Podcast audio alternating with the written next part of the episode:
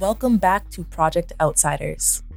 If you are returning, thank you so much for your support and joining us along on our journey to improving the foster care system.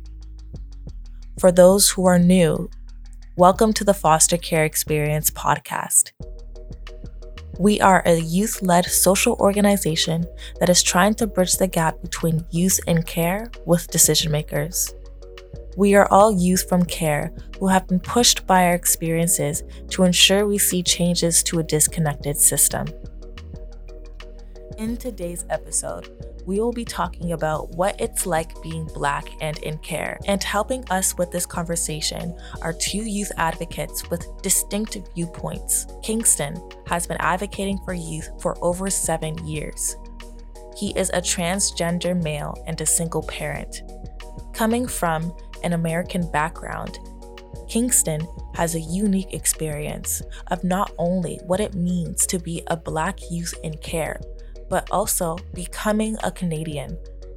He has been learning about another side of his Black culture, which has evolved his identity and made him more connected to his roots. Aiden is a biracial youth with an affinity for advocating for all youth, regardless of identity and culture.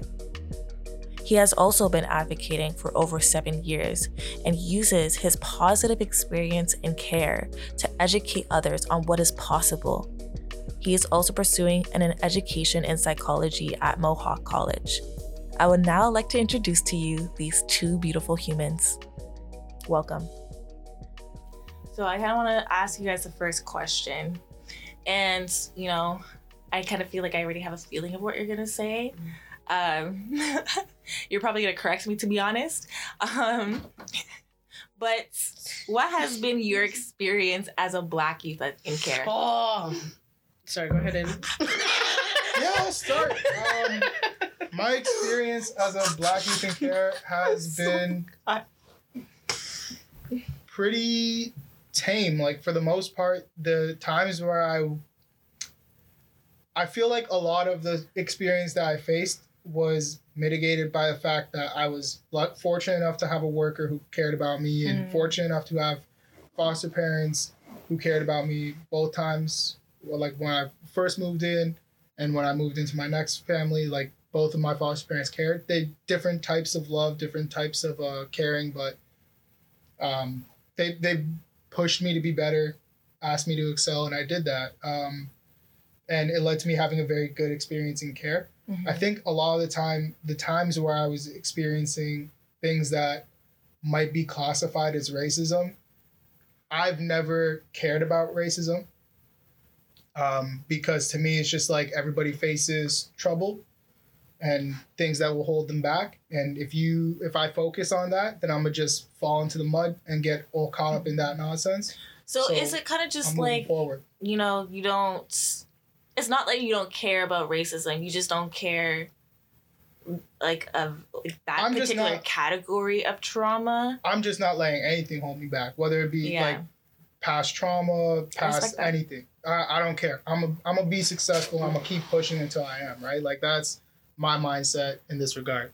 I, I did when I a lot when I was a foster kid. Like I spoke very ill of my foster parents. Um, but that was a lot of um, anger not well. There's been a lot of anger towards the system in general, um, mm-hmm. and yeah, there's a lot of anger to them in some sense. Like this, it's the same anger that any kid would give their parents, like their rebellious mm-hmm. phase or the.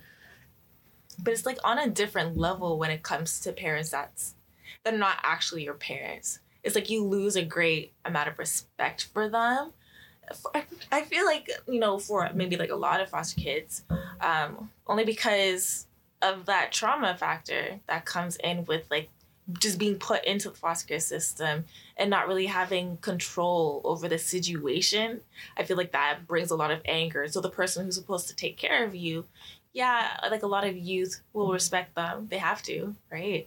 Uh, but there's almost like this internal disrespect or not disrespect but like lack of respect that is given towards foster parents because they're not your biological parents kind of thing yeah i definitely had that and um and because of that, when I moved out of my foster parents' house, there was a whole blow up. It was a fiasco. I spent like couple couple weeks, couple or month homeless, and just because I was feeling righteous and stuff like that. So, uh, self righteous and stuff like that. So, um, it's it's definitely something that is there and builds up, but after all of that happened, I realized that the way that I felt wasn't congruent with the way that I was raised. It wasn't congruent with the way that they treated me, Mhm. um, and that I they didn't deserve what I had done in in response to my anger towards something that's a bit larger than them. Like Yeah. they had always been kind, and they they were doing their best. They had took in this kid who wasn't their own.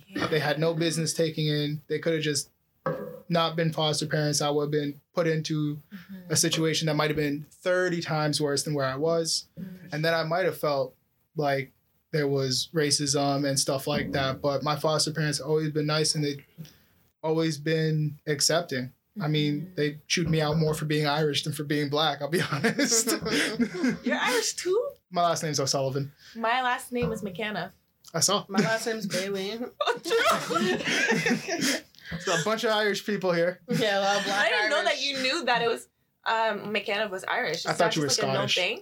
Thing? You have Maybe I am Scottish. I don't know what the difference is. McAnna, Mac is Scottish, but Mick, Like MC, MC is oh. Irish. MAC is Scottish. Typically, So is That's the- McMaster Scottish? McMaster is Is- MC. Irish. Yeah. It's not. d It's not Oh. explicitly Irish. It's it's just that Irish people always went with MC and Scottish people always went with MAC. But there's British people who do both. There's like it's it's again, white people are kind of a bit of a cluster in that area. Yeah. Um, how about you? How was well, I kind of had like a little bit of a um a response to your experience. Well, not necessarily your experience, but like a comment on my experience as a black kid in care. Um it depends on the interaction of the person, you know, because like my first worker who I've ever been introduced to, she was chill. Um, and she was kind of very much just focused on my well-being my identity and so on and so she tried to move me into like a black foster home but also gave me the option to move into a white foster home and so it's kind of just like did i want to be more connected to my roots because a black foster mom was jamaican or did i want to you know just like i don't know what the other option really was um I mean, maybe it was an Irish foster parent, and you might have been able to connect to those roots. True. Yeah. connect to um, but they were russian um Okay, well, I mean, I'm so glad. Um, and so I moved in with the black foster mom, and she really set the tone in such a positive light for me. Like, but the very first foster home that I was was like crap. Not even gonna lie, it was in Markham. She put like alarms on the doors and like locked up the pantry and the fridge at nighttime. And just like did a bunch of things, and she was just very hateful. She looked at kids as a paycheck and she even communicated that you know Mhm. to like one of the foster kids and it's kind of just like this overwhelming issue that she has been having with everybody that walks through her doors but she's been a foster parent for years because i don't know what it is but she had disrespect still has disrespect. I actually met up with my worker last weekend and we talked about her. She has a kid in that home right now. Mhm. and um that her personality her attitude hasn't changed. Like she's still always locked me out of the house.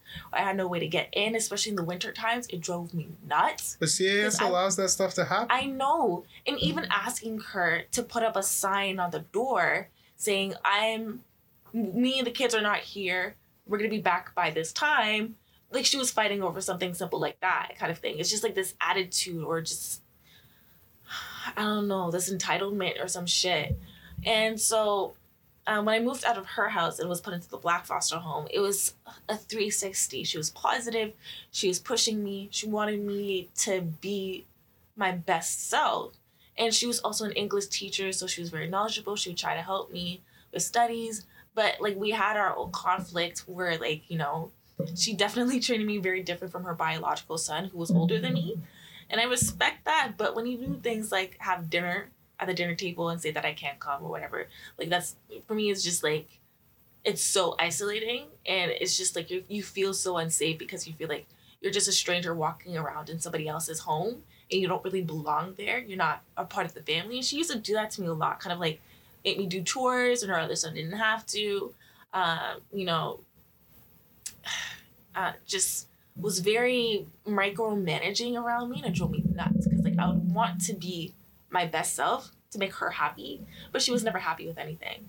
And so yeah, we could go and talk more about that, but you know, I had a worker who moved me into a group home where I said I never wanted to go to a group home. She did it behind my back and kind of like blamed me for not being able to connect with the homes. And it was just a really bad, toxic relationship. And I felt the most racism with her.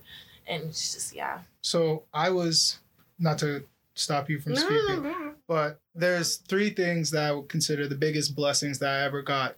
Um, one, my foster mom was a former juvenile detention center uh, worker, so she would she was a guard in in in Syl Apps in Oakville uh, at a period in time, and so she uh, met a bunch of kids in care prior to her starting working in care, and she heard horror story after horror story. She told me all these horror stories. As soon as I got there, she's like, "Yeah, there's it could be way worse."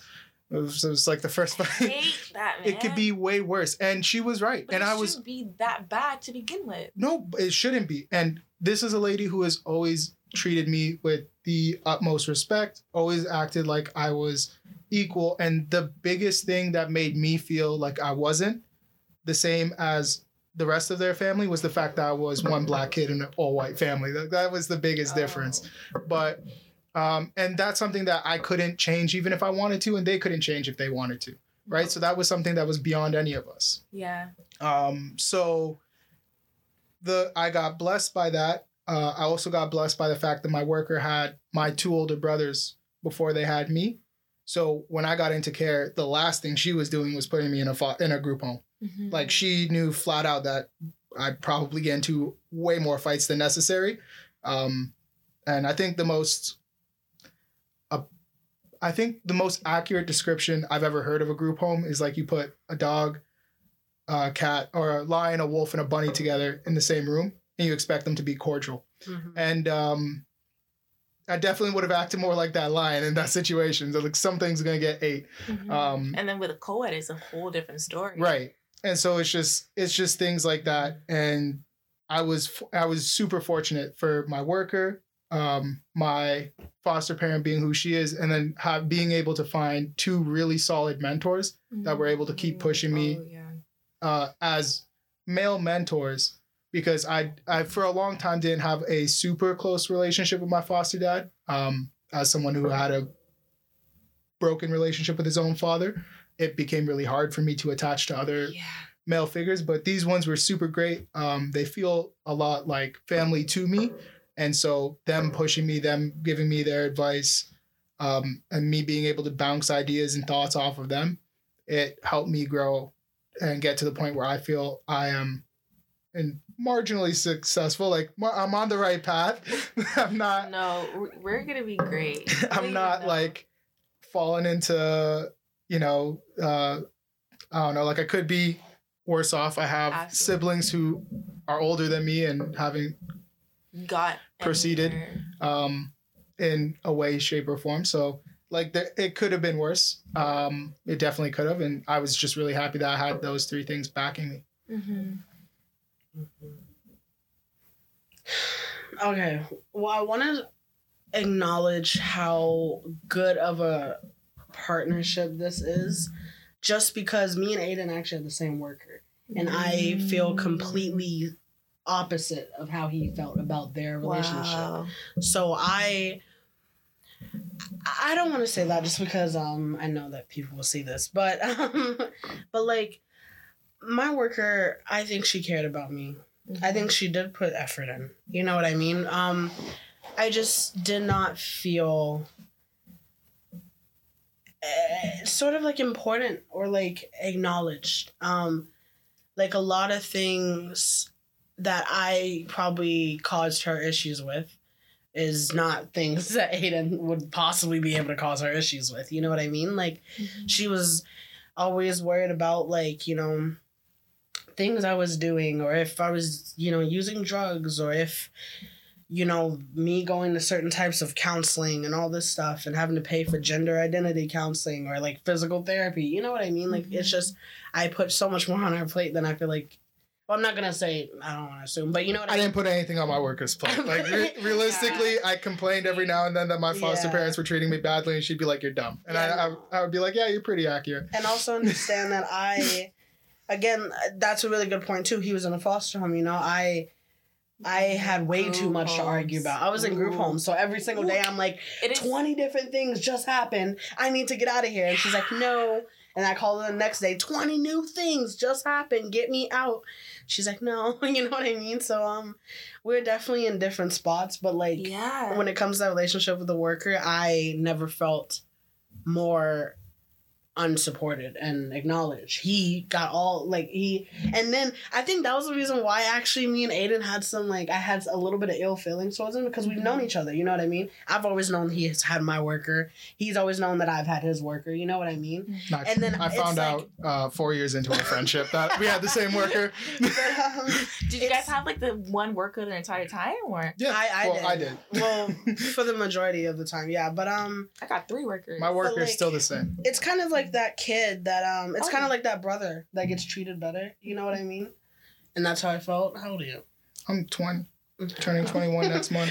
yeah You're, um, younger. Yeah. Oh, you're older than me. Mm-hmm. but um yeah so aiden was kind of like that brother that got treated better by mom you know what i mean like i was i was frustrated because like he would we do advocacy work so obviously we're talking about our workers and da, da, da. he's talking about how he went out with his Mhm. worker and i'm like she's never taken me out Yeah. literally ever Yeah. you know hmm But you know, can I I want to be real here because, like, for me, um, my relationship with my workers varied. It was always well with two. It was always positive. One person, I it had the potential of being good, but she completely lost my trust when she did things behind my back.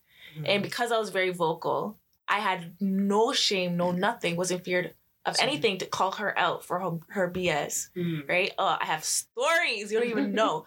and so, um, but the thing is that I was never like, I had never been a reason to kind of constantly connect or contact my worker. Because let's be real, getting a hold of my workers always a difficulty. They're always on vacation. They're like all the time.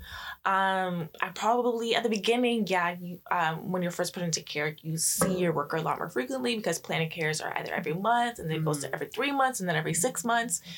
And um so when it got to the point where it was every six months, I hardly ever spoken or saw my worker. Mhm. Right? It's because like, you know, she never needs to see me kind of thing. So Mhm.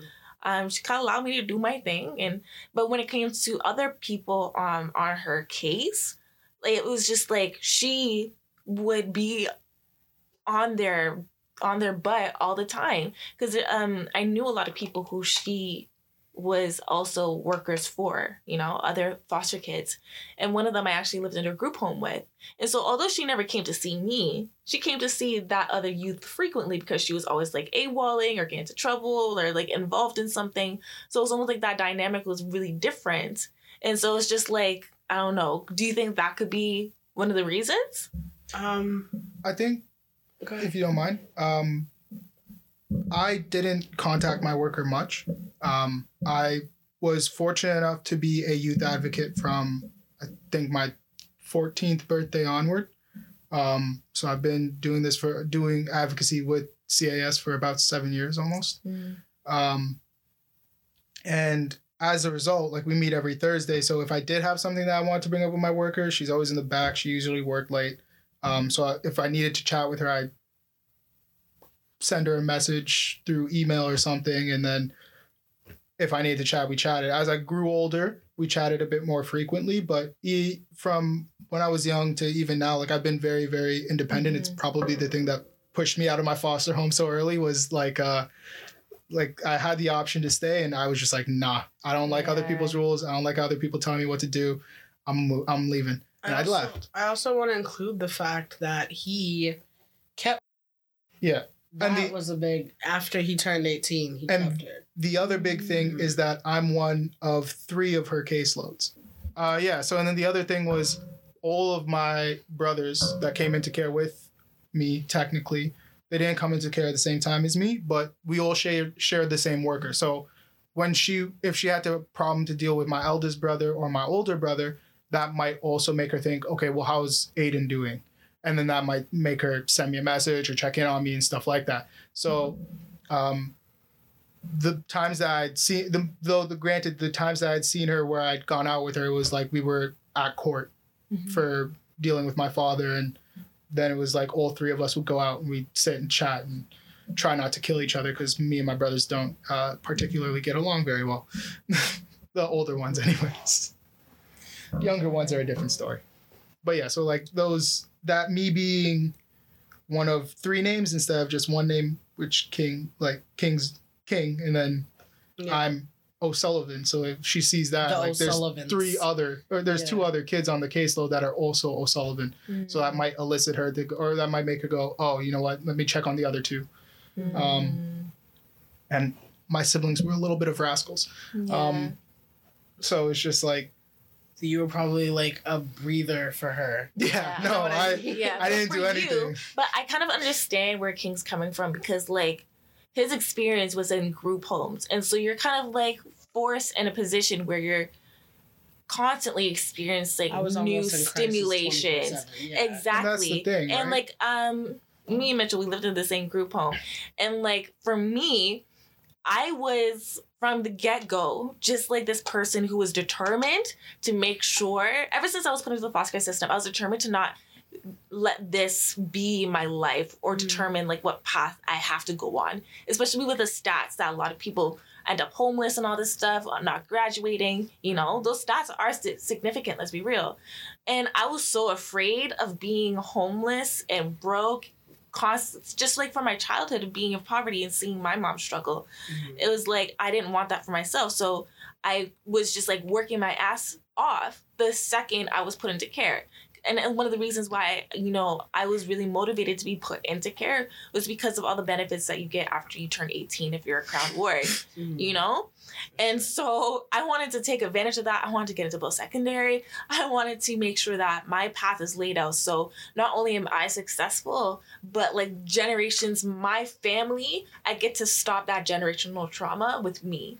And then Mhm. later I found out that was the issue with my family. That was the issue with my childhood Mhm. was this whole generational trauma because of my blackness. I'm gonna be real Mhm. right? I think the reason why that my mom and the majority of people in my family experience so much mental health is because, you know, our ancestors were slaves, right? Yeah. And, and I'm gonna be real. I, mine were I'm gonna be real because especially because like my my last name is McKenna. It's an Irish last name, and I remember speaking to my uncle about this one time. And he was saying that our slave owners were Irish. So I'm like, oh shit, I didn't know that. Like, it freaked me out. like, oh wow. So it's kind of like a part of my identity. Mhm. And then, you know, I really start to do like a lot more self evaluating and just be like, well, because like I was in a state where I was just like, why the hell is this my life, man? Like I keep on going through trauma after trauma. I'm trying to better myself, but it's just like, you know, I, I can't get out of this cycle. I need answers. I was having panic attacks.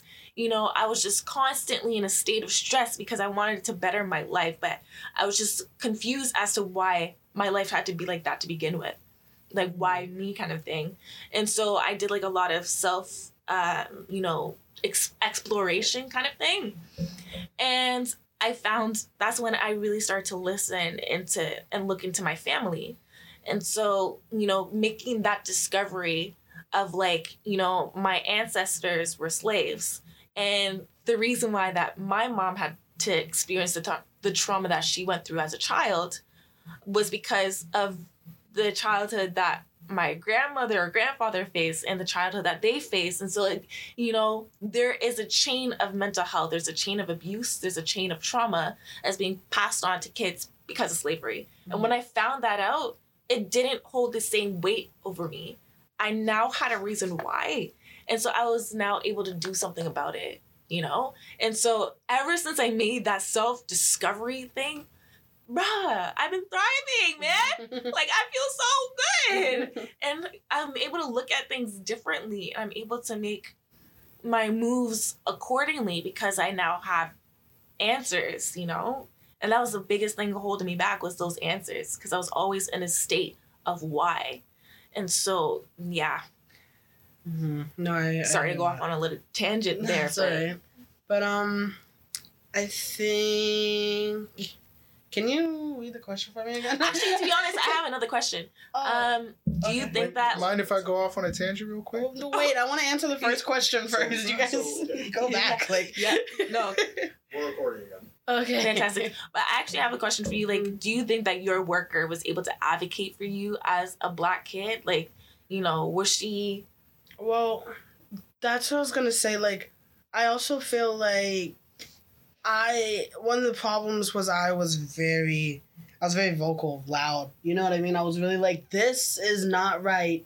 Why fix it? You know what I mean? Like I was very like baffled by the wrongness in the system. Yeah. So I was always contacting my worker, being like, "This needs to be fixed." I'm calling the advocates. You know what I mean? Like I was like, "I'm calling the advocacy." We gotta talk that at one point. Yeah, it's like oh my, Those that's a whole people were different. That's a whole different. Thing, And they but- still are. There's some changes happening, but Mhm. But like, yo, that in itself. for a long time, Oh. advocate's office, garbage. But um, but that was also But it was still an outlet. I was about to say that was my only safe. Like Yeah. I knew that like if something happened, at least I can call that number on that little white yellow paper. Yeah. You know what I At mean? least like, there was something for our voices. The, right now we have the ombudsman office. it's literally nothing. and it's nothing. Mhm. It had the potential to be better. And whether it was the leadership that would probably needed to change in There order was to some make it leaders in there that were great. Absolutely. So then what needed to happen in order for it to be successful and not just It needed to be Wait, wait, wait. active. Before you answer that, just Fine.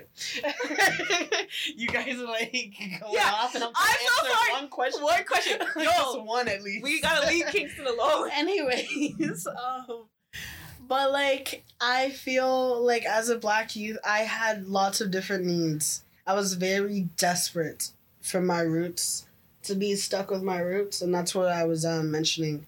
I feel like would be brought up in this conversation. But the thing is, I came from America, right? I came from the hood, the ghetto. I was from Memphis. You know what I mean? Like I. I came like I all I know is black people. You know what I mean? That's that's all that there is around that. me. Yeah, like I was literally from the like the the street that I lived on. Police wouldn't come down. They wait at the end of the street. You know what I mean? so like they don't kind of come. Yeah, like they don't come. Drive-bys and shootings, all that stuff is like natural. So when I came to Oakville, when I came to Canada, and then came to Oakville of all places, The from the city hood in Canada. to Oakville, yeah, you know what I mean. I One literally had like was at the time PTSD the richest city in call Canada. For the past decade, it's been. richest. Mhm. Oh, I thought you said most racist. No, No. richest. Um, but kind of comes with the tag, though. but yeah, so when I came to Canada, man, I've had You're like 25 concussions. Stop. yeah, you lose my memory really Yeah, when you quickly. came- Um, when I when I came to Oakville, I feel like I had a little bit of hood PTSD. Like Mhm. just straight up, like every night I'm checking windows, doors. Like Mm. it'll be so quiet that I got anxiety. You know what I mean? Because there's nothing happening outside. You know what I mean? So um, though my worker had something pretty hefty to take on because I was this very paranoid child in such a calm area. You know what I mean? And um. I lost all my ghetto American, like black American roots, you know what I mean? Which was everything to me. Like that was my life. That's family, you know? And then I um and then I discovered Jamaican food. And that was insane for me. Like I, I came to Canada. I remember specifically asking, I was like, "Why is everyone talking about Bob Marley?" Like I literally, I was like, "Who? What is this?" Like I heard a Jamaican accent, In a black neighborhood, and I thought, you didn't hear that before "No, in Memphis. we're all ghetto. There's no Bob Marley. There's no No, they were reggae, they were no they were black American black. They weren't Caribbean. If you black. ask me what my background was, I'd tell you my background was black. I'm black. That's it. I, there's no Jamaican. It's the different. It's a big differentiation America? between black. Like That's why we. I said in America you're black, white, or Mexican. There's no Jamaican. There's no African. Mm. Whereas black, here, there's or like Mexican. There's no- African blacks, There's there's not even Caribbean Irish. black, There's no Irish, Scottish. You're white, black, or Mexican. You know what I Wow. mean? or Asian. Yeah, well, Chin- Chinese, not even Asian. You know what I mean? Like that's how it is. So, It's. Anyways, Caribbean way to stereotype. so I something. can't. No, but that's just straight up like we will have ex- exchange, uh, foreign exchange students. yeah. Everyone's like, oh, this Chinese Chinaman, kid. yeah. They'll literally be from Philip, Phil- the Philippines. You know what I mean? Like, oh, this Chinese kid. So it's just, I don't know. But anyways, I came here and I found out what Jamaica was. I found out what my roots were. You know what I mean? And that was something I was desperate to learn to hold on to. And um, that was a challenge for my worker, especially going into care. Um, it's things like my hair. She did not. I, I didn't feel supported when it came to my black needs as far as my hair, my skin, my literal like just um like just the connections with black people in general like go, being able to go to black things you know what i mean being able to go to like events and stuff you know what i mean and Caravan. And a big Yeah, part of yeah, that exactly. might be because I didn't care. Like that might be a huge thing in the difference between our Mhm. treatment. Perfect. But um yeah, so I went into like treatment and then I had this spiritual awakening and I genuinely like I don't know, but I just decided it'd be a beautiful time to chop my hair off and to try to like have this new way of viewing things or just belief system, you know what I mean? And maybe it helped me get a little bit of closure um, especially in my lack of connection with my roots. You know what I mean? Mhm. So um, that was really hard for her to handle too. I got my I never forget. I got my hair cut. I got my all my hair chopped off at a first choice because my worker could not for the life of her like assist me with finding a black hair cutter. I got it at first choice. I, I went in there and told them because I had to relax. I told them to cut my hair to the new growth. And when I tell you that these people grabbed scissors and just started, ch- ch- I can show you a picture of it. There's like spikes of perm hair, like relaxed hair. You know what I mean? Like poking out and stuff. It gets awful. First choice. First choice, and I am black. And they, it, it just, it was just awful. And from that point on, I knew that at, when it came to my hair, at that point, I'm helpless. Literally, like I have to fend for myself, especially now that I've cut it off and made it more difficult for them. You know what I mean? Because now I don't have the relaxed straight hair that you know they're used to having me complain about. Now I need, I need picks. I need Mm. texturizers. I need, you know what I mean? Yeah. Different stuff. So um, and then when I dreaded it, it was a whole different issue. And I never once got help getting my hair braided. I had to depend on one very nice group home staff to braid my hair because she would never pay to get it because it's not a twenty dollar haircut. You know what I mean? Not this is like slightest. this is a two hundred dollar braid up. and that's like one of the good things about like having black group home staff. Like I used to have some of my staff do my hair all the time. One staff, the other one, one staff, um, actually two staff, different staffs, uh, crocheted my hair. Mm. Um, and then at a different group home, one of them permed it, and so it was just like that was kind of almost like a cultural thing, like because I was somebody who would do the other kids, black kids' hair as well. Like I'd straighten it. Because like I, I, I didn't know how to braid at the time, but then I learned how to braid.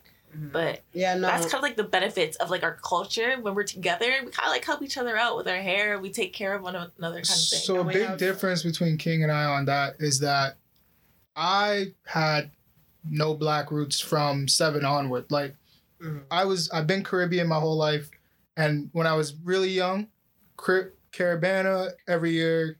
I went to Trinidad when I was young. People thought my dad stole me because I was so pale. Um, I didn't come out black. I promise you that much. Up until like eight years old, I was white. Um, but no, so like I was, I we up until I was seven, everything was kind of like more root, more roots in black culture. But from seven onward, my dad left, so I didn't know, I didn't care. Like the only thing that was black for me was I went to my auntie's uh, cookout every year Mm. um, which was in and around Caribana time. Uh, and that was it. And I chopped my hair off. I always military cut on every haircut. Mm. Never had a problem with hair. Never had a problem. Like I didn't care about race from the jump. Because when I was growing up, my mom was white, my dad was black. They were both immigrants. Mm. So everything was just, but like my dad worked and my mom worked. So everything that I heard was just like kind of just work Yeah. and they did. That's what happened. And then once they split up, things kind of went to uh, went to went to bed in the wrong side and woke up in the very wrong side. Um, and and we kind of, I never. So what I'm saying is really like I never had that same uh, root in the black experience that King had. Mhm. So I never really cared about how my hair was cut. I never like I didn't. Everything for me was just whatever's easiest works, and I I just stuck by that. Well, we have this one driver. I super depended on her. She, her and She's her great. husband, I love her. Um, She's her great. and her husband, Are they they. No, no, no, Jamaican. Um, It's and like Elle, right? from Jamaican, huh? It's L, right? Yeah, yeah. All right. Um, but yeah, she's just beautiful. Like I love her, and she's always been so sweet. And like when before I even cut my hair off, like she would she um would always try to like go and like ask my work and be like, hey, I know somebody that like would do you know this child's hair. You know, can I take this person? And I remember the biggest issue, um, really like a big problem. You know, black just culturally like. I don't know how many times I've been in a salon in somebody's house. Straight up. Like, you know what I mean? That's just, and I think that's something actually very, very, very important that I have to say on here. Like, that's the biggest thing. Like, there's so many black hairstylists that have salons at their house. But because it's not a hair salon, I was not able to go to it. You know what I mean? And it's like, she still does hair professionally. Yeah. And she just because she has like a, a hair dryer and stuff, you know what I mean, in her basement, her little salon set up in her basement, I can't go because it doesn't look like a first choice. Yeah, it doesn't can't look like afford a, to rent a booth Yeah, exactly. Yeah. So or rent a chair. and then that's the that's way beyond the foster care. That's the systematic. That's affecting Yeah. her business. It that's is. affecting.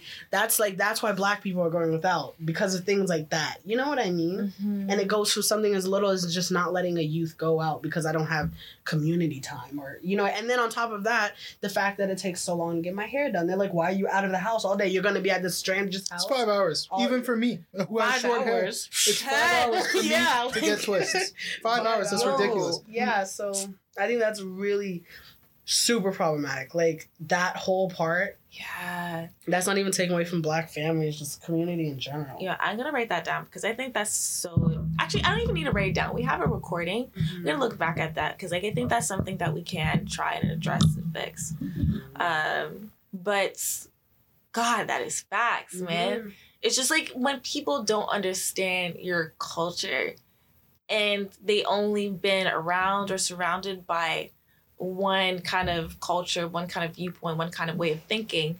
It's just like when a new one comes along, it's wrong. Mhm. But it's not wrong. It's just you need to be more open. You have to be more open minded and just think, okay, what's the reality of it? It doesn't even sometimes it doesn't even have to do with culture. It just has to do it just has to do with somebody's situation. Mhm. You know? Like when it comes to like as you said, having a salon in your basement. Mhm. What if they cannot rent afford to rent out an actual studio on a busy street to make business and Mhm. like the whole turnaround or um, investment to have to um, put funding into that to rent out a shop on a busy place and It's not even just not renting out a shop. It's renting out a chair too. When you're a barber, Yeah. you have to rent your chair. rent So- it every single You have to pay rent for the chair. wow so Unless yeah unless you're like one into business with your partner and that person's also cutting hair, Mhm. um, you have to rent a chair when you work when you work as a hairstylist. Mhm. Um, now, granted, my immediate family has a lot of friends that were hairstylists, and that's the Mhm. reason why I know this. But um, Mhm. and afford having to rent that chair. Let's say it's three hundred dollars a month, Mhm. and you gotta put rent on that chair, and you have to put rent on your house. exactly It, it exactly it a builds up and here's the thing it's like people need to stop judging these businesses good businesses on like you know the aesthetic or the house or whatever especially when it's for startups Mhm. and just judge them on their work do they do a good job and that's what you should care most about about whether you're going to put invest your money or use their service kind of thing Mhm. and I think that's just kind of like a frame of mind that needs to change within our society as a whole. Um, but no, I think we as Black people, we're, we're used to that. We're used to like our moms, our aunties, or whatever, doing our hair in between their legs. Um, you know, Mm. just braiding it up inside their basement, inside a room, inside the house. Yeah. And so when we go to somebody else's house and have the same thing, it's almost like, oh, they're kind of like family. I don't Mm. know. Yeah, and um, I was gonna say, I feel like that it affected my whole life. Literally, like just my whole like I can't over exaggerate anymore. Like just not having that sense of um community and stuff. Like to this day, I am desperate for black friends. Literally, like I I feel like I could have been so much more in tune with my culture and like I don't like the way sometimes Caribbean people will like quiet down when they hear my voice. You know what I mean? Like they'll be all like loud and da da da and this just the way we naturally are. Mm-hmm. You know what I mean? And like And then like the second they realize that I don't know patois, um, well I can't speak patois. Mind you, I can understand it literally perfectly fine, but I try. I can't like speak I it. know. You know what I mean? Like it's then it looks and I'm obviously they don't understand the system messed me up and da da da. You know what I mean? But it's just to this day I want my child to have a sense of community and thank God his his father's family is Guyanese, like straight from Guyana because or else he would have had no none none. You know what I mean? Like that affects my life, my child's life, his child's life because if he doesn't have roots, this is generations that it's affecting and I want to be able like I see my black friend like I see my black friends that have black friends hang out and they look like they have so much fun and I'm sitting here like all my friends well the ones I did have before I had a baby want to go like want to go to raves and and and and and Mm. Yo, you know let me invite like- you, your son, your family over. I'll Yeah, make some right. aki and saltfish. exactly. Have a full eye. You know. but I want to get like a black people's meet for like young people, you know what I mean, and not just like relationship wise. Like I just I Mm. am desperate for black friends, and that I, I shouldn't be Look like that. that. You know what I mean? Yeah. Like it shouldn't be like that, and the system is fully responsible. I'm not desperate for any friends, but no, like I've always been kind of the kid that's on the on the edge. Just kind of I do my own shit, you do your own shit, we chillin'. Um, and so, but all my friends for the most part are white. Um, which is no surprise to me. I grew up in Oakville. Most of my friends come from Oakville. It's a high chance that they're going to be white. Um, I also didn't get along with black kids because I didn't identify as black. I identified as a kid. That was it. I read books, watched anime, like I played basketball. So when we were playing basketball, everybody was happy. But then when I wasn't playing basketball and it wasn't the black kids who watch anime, then I then I was out of out of things to talk with them with. So Mm. um, because they all saw themselves as black and I saw myself as just a kid. Like I didn't associate whether I was black or Irish didn't matter to me. Um, well, that which is fine. so I for me, like- I had none of those, Yeah. and um, and even now, like I see people, and it's impossible now to make friends, right? Like I didn't go to school last year. Uh, I took a year off after taking my first year in school after taking a year off. um, but I didn't go to school last year because of uh, financial issues, and I realized that making friends, having been new to the city that I moved to, was impossible. Mhm. It was impossible, and at the time I wasn't on like dating apps because I had a girlfriend, and she and so I, I I didn't use those, but like that's what people are using to try and find friends when they're like 24, 25 because they're no longer in school.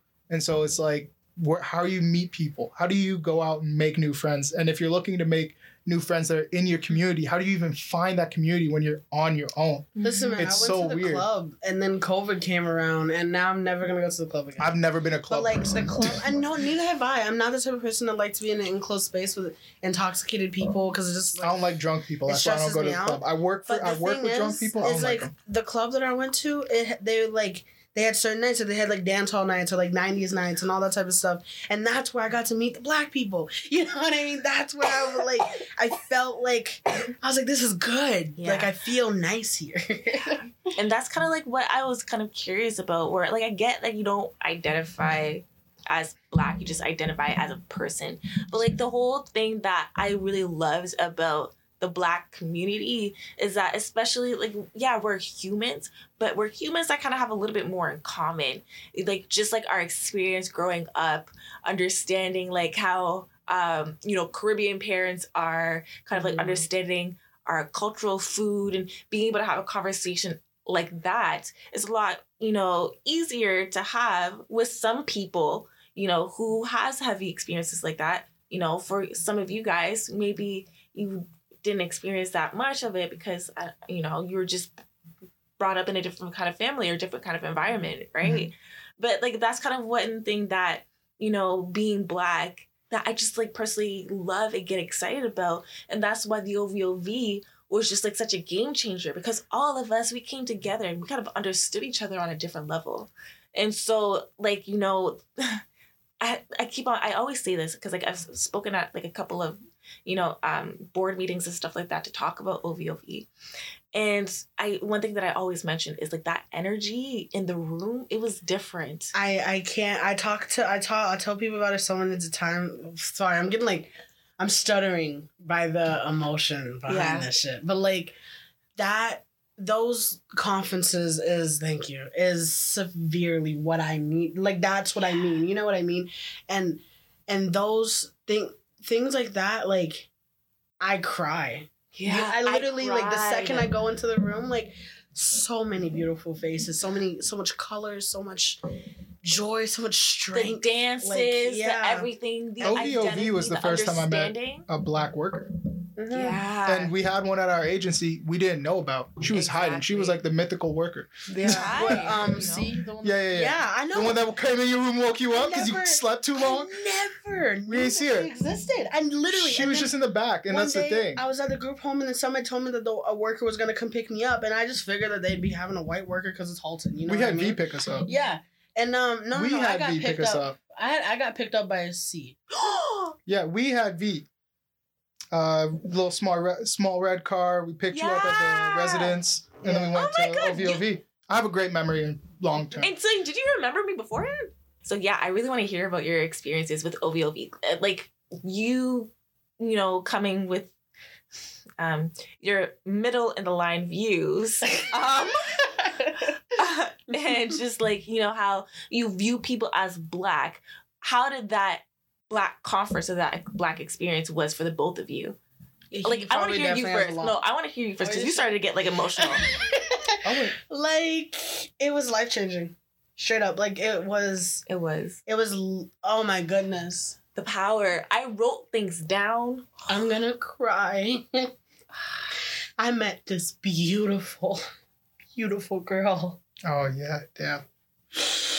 I met this beautiful girl. I'm so sorry to get so emotional so quickly. Um, but yeah, OVO, whatever the fudge, um, changed my life. Um, I met this beautiful girl. Her name is Brittany. Um, and she was one of the, I guess, facilitators. No, Rachel, she was can the you grab sister some of the tissue? facilitator, Little wasn't she? sister. There's like um yeah paper towel. I think she was just like really outspoken because she was family with. Yeah, she With was. our- Um, I'm. I don't want to say his name, but Yeah. she was his little sister, and I loved her. She's so beautiful. She's so beautiful, and like the first event that we had, like the um, I think it was hair story. Literally, I still have the thing. Um, but what do you call it? The first event, the first Black conference was where I met Brittany, and um, it was life changing. Like I had never one been able to be around so many black people at one time, and two like just her beauty. You know what I mean? And um, I'll never forget that because of meeting her. I still have. But she what gave me makes roses. what about her makes you so emotional? Oh, she's so like she was such an eccentric like human. You know what I mean? Like first of all, she had this this piercing that was like right here. So her little third eye piercing, and I loved it. Um, she was also very black, and she was very. I think she would have had very similar issues to Aiden in the sense of like not being black enough. You know what I mean? But she owned that shit. Like she you felt it. You know what I mean? Just in Mm. talking to her. Like and she And she what into part? that side. What part of like OVOV did you meet her at? Like in a workshop or I met was she her like a yeah, speaker? it was in a workshop. Actually, um you attended all of them? Yeah, of course. Yeah, so there was this one where we had to like run around the hotel and like it was the Chelsea. We had to like run around and find things, you know, and take pictures with things or whatever. Hide and and or it was. Uh, yeah, treasure hunt Treasure or hunt. something. Yeah, but um, it was in there, like in one of the groups in there, and um, and it was just amazing. She gave me, um, that was like we got a lot of time to like be able to, you know, like meet each other and get to know each other, and like she gave me these roses that to this day I have. I dried them up and kept them because I told her that I'd give them back to her when obviously when I got to see her again, but it never happened. But um but I still have all of them and I think um that whole event was mainly beautiful because of her. Her and this other girl. And actually I went to her funeral with that other girl that I met her with. that was friends with her too. And um, I'll never forget it. So now every time when I hear that there's a, a conference, you know what I mean? Like, just because of her, there's no reason why I wouldn't attend. You know what I mean? Yeah. It's amazing. I love it. I didn't get to know her that well. Um, I'll be honest, but from what I did get to know of her and what I know of her brother, she was very, very, very awesome. Um, and like she seemed to, to be a very open person. Um, I was a very, I'm always and have been a very reserved person, so I tend to not go out and chat up people and get to know them very well. But um, I, so I didn't get to know her that well, but I could see the effect she had on people, and it was it's pretty tremendous. And having lost her, I yeah. So the way young um her brother definitely saddened. worded her death Wait. was the biggest thing. He described She's not it. alive anymore. No, No, she passed. Yeah, that's what I'm. Yeah, her brother described it as her slipping through the cracks of a broken system. Um, Oh my god. she passed 2018. Um, yeah, she it was, um, like of her own doing, but and Yeah. deservedly so. of course, of course. Wow. I didn't know that. She And that's um, like one thing I wanted to talk about, but definitely for different episodes. mhm. The amount of loss that is experienced within the foster care system, but is never talked about, is never brought up. You know, it's almost like, you know, hidden because they don't want to face that guilt of not being able to, pro- not properly providing when they should have, Mhm. and like take accountability for not listening and still not listening. And that's the most frustrating about it. Like, even after people pass away because of how dysfunctional It's not even just passing away. It's slipping into dark territories. It's slipping Really into dark dark, mental health spaces. Like Mhm. those things we don't talk about enough, and it's part of the reason why I'm so brutally honest with everybody I meet because like I will never see, you know, somebody who is It drives me nuts. This is slipping through the cracks and like visibly slipping and not be like, hey, if you don't write your ship, whether you can or you can't, like here's some things that you could do to right your ship. But if you can't write your ship, you're gonna you're gonna sink. Mhm. Um, you know, like you can only be in choppy waters for so long before you get that one tilt that makes you makes the boat flip. And it's like no one is on your side. It's like you're fighting by yourself and no one is listening. And you're here in a stranger's home, which a lot of times, or even group homes, which a lot of times it feels like you're by yourself and you're battling constantly to be heard and just to get, you know, things that other kids get. That you're going to school with all these kids who go back home to their families. Mhm. and it's like i remember this one time it was like uh, uh, this bullying campaign at our school grade 12 biology class and this guy right next to me we were talking about suicide and he was like yo people who commit suicide are weak and i got so triggered by that i'm like yo that could not sound more like privilege to my ears Mhm. than anything else because I was constantly going back to a home where people were trying to commit suicide on a regular basis. Mhm. And I was constantly viewed as like the strong one. And I wanted to be that strong one so other kids in care could see that you can be successful. That's why like I'm constantly even when I'm not stable, I'm not together, I don't show it, you know? Mhm. and I was that strong person for other people. So when they needed somebody to, you know, take some of that weight off of them or those energy, someone who they could trust because I was there with them, they, I could be that person for them if they needed it. And so when kids or like youth in the group homes would commit try to commit suicide, I'm not gonna even like, you know. Sugarcoat it. sugarcoat it at all. Like there were youth who would take a bunch of sleeping pills and would like come to me, be like, I just took a bunch of sleeping pills and I'm planning on taking more, and I'll be there. I will take that away from them, and I'll sit down and just like dedicate my entire day to them. You know, drop everything, all the homework that I was doing, and just be there for them. Another time, there was this one other youth who actually attempted, um, took you know a bunch of, you know, co- codeine, cough syrup, Tylenol, alcohol. He was committed. He was done, and found him like one of the youth. I will never forget this day. One of the youth came into my room, and uh, came screaming like, "Yo, so and so just tried to commit suicide!" And because like we had a really deep connection at that time, they knew that I would be probably the one person who would really be able to save them or help.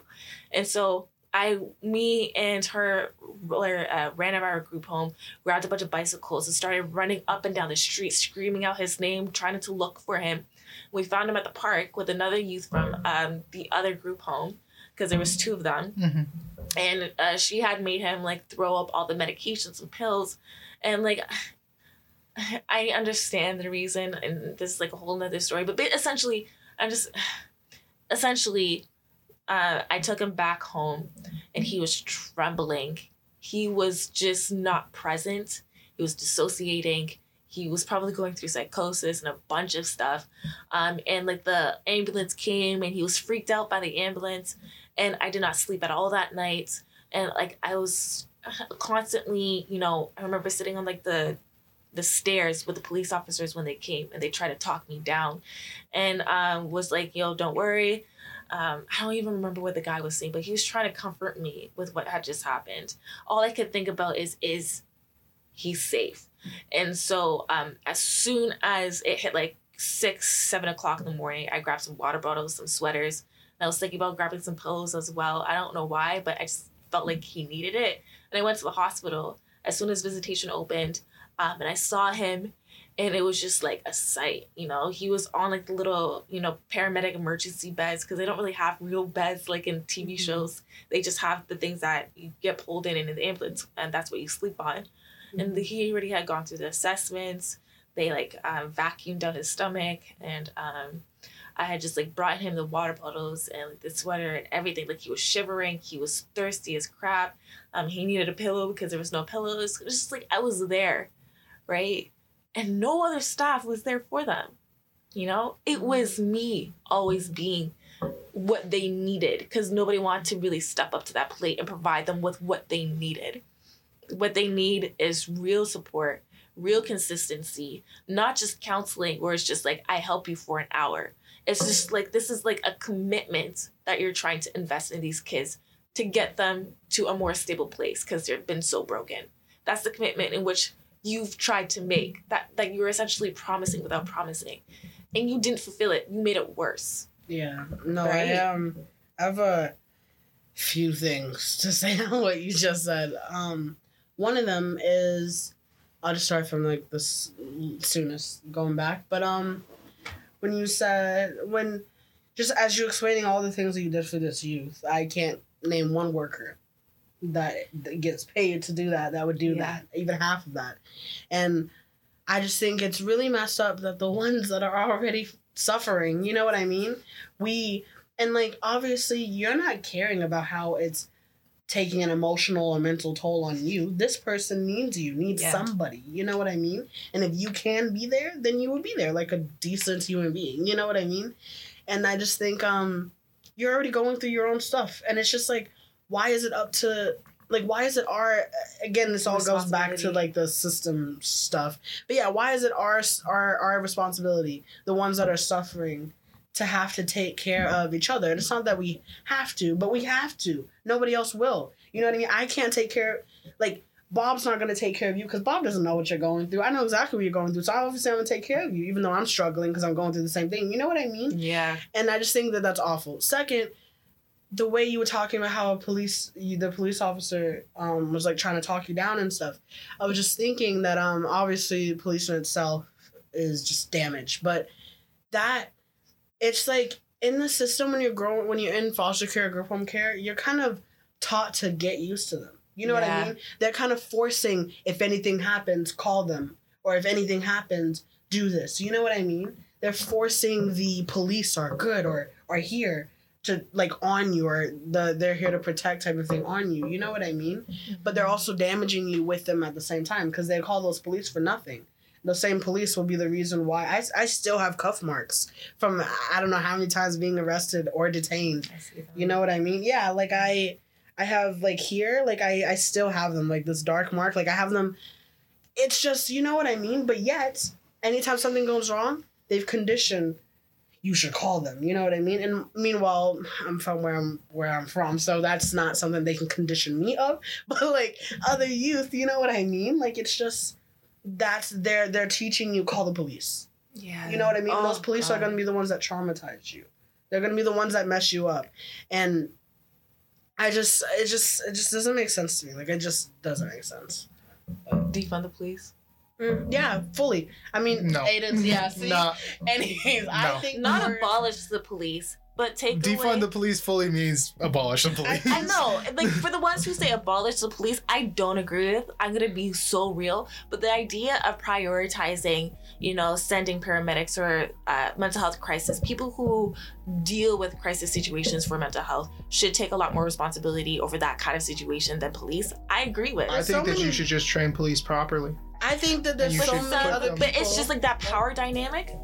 If you have made it to the end, thank you so much for listening. Please support us by liking and sharing our content and support the youth that come onto our show. So, you've just gotten insider information from the outsiders, and we hope in some way you found a home in us. We will see you next time, but until then, take care.